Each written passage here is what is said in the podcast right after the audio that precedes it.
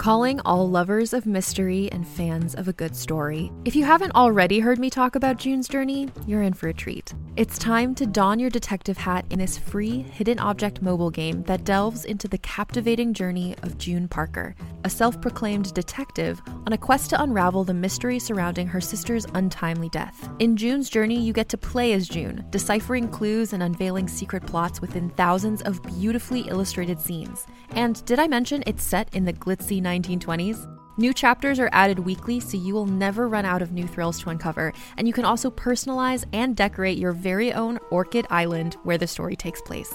How sharp are your detective skills? Find out when you download June's Journey on your Android or iOS device, or play online via Facebook Games. Your detective journey awaits.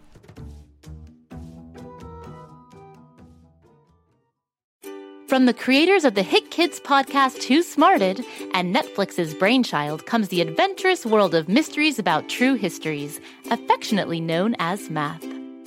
Every episode follows Max and Molly, who have just been recruited into a secret order of problem solvers, on an adventure through time packed with puzzles, hidden equations, history, and laughs, making learning cool. Listen to Mysteries About True Histories on Apple, Spotify, or wherever you get your podcasts.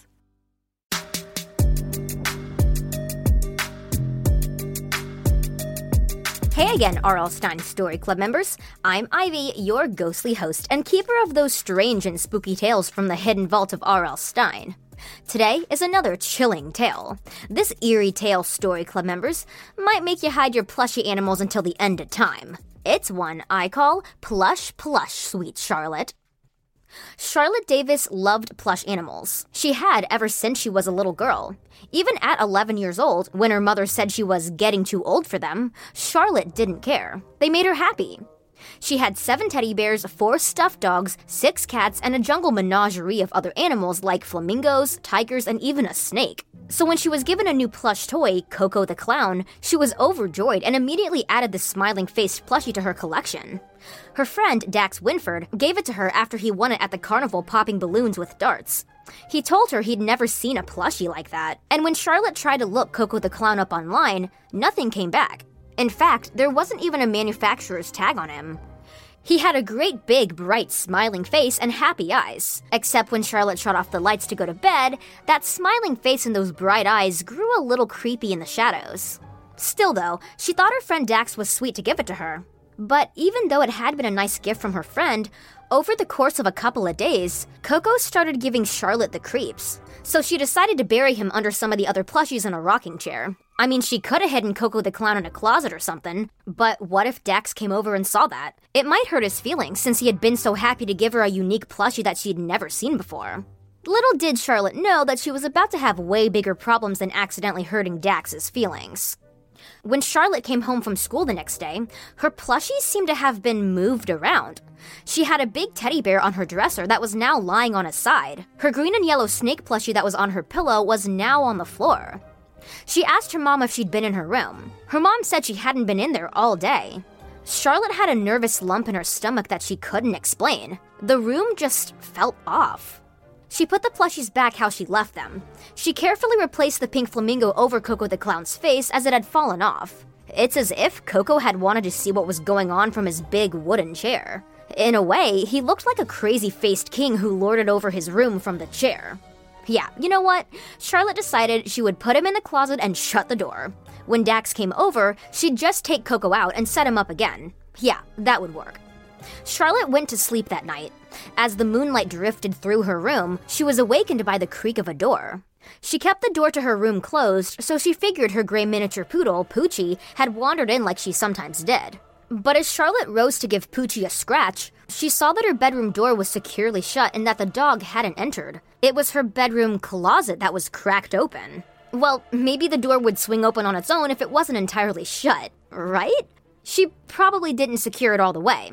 Charlotte climbed out of bed and walked toward the closet door. That's when she stepped all over plush animals. They were splayed across the floor. She was expecting her warm feet to kiss the cold wooden floor, but instead, there was a platoon of warm and squishy plushies carpeting her path. Had they all fallen off the rocking chair? Well, it was empty. Hmm. Charlotte stepped over her plushies to the closet door. It was as dark as a cave in there. Maybe she should, you know, check it out, just in case. She snapped on the closet light. It appeared normal old toys on the top shelf, her clothes on hangers, and her shoes on the floor. But where was Coco? Charlotte had set him up on the shelf with all her discarded childhood toys. And now he wasn't there. Poof! The closet light burnt out in a flash. Then a rhythmic creaking of the rocking chair started behind her. She turned.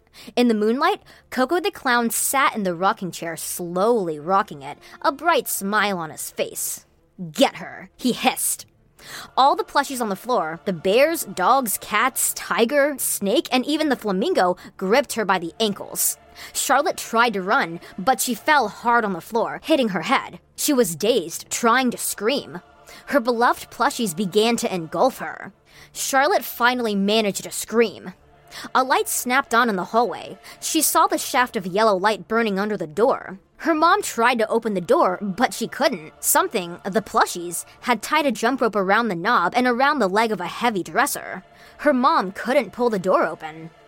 Charlotte managed to throw a few plushies across the room as they were so light, but they kept scrambling back, holding her arms down. Coco the Clown climbed down from his chair. I want your soul, he hissed. I want to live again. I've spent too long in this stupid clown doll. Charlotte screamed. Then she woke up.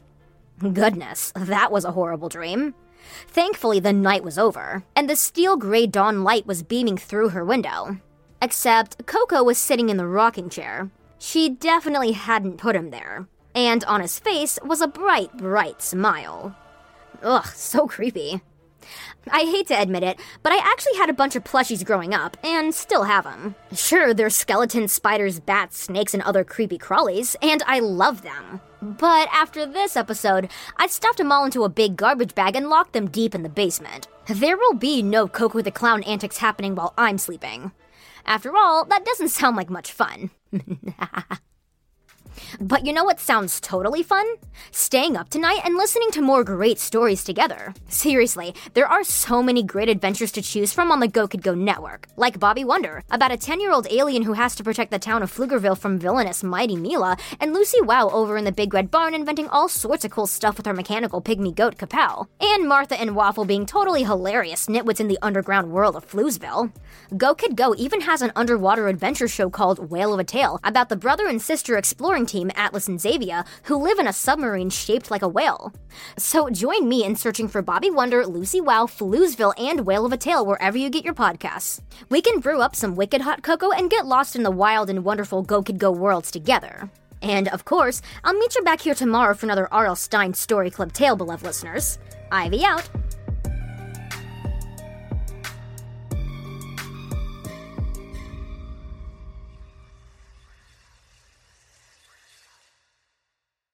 Go, kid, go.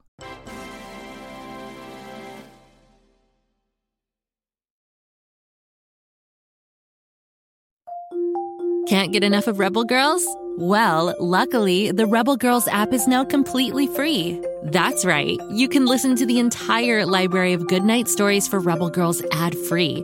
Plus, check out the app's cool features like activities, trivia, custom playlists, and more. All parent trusted and kids safe. Find out more at rebelgirls.com slash audio and download the Rebel Girls app today. Thanks for listening.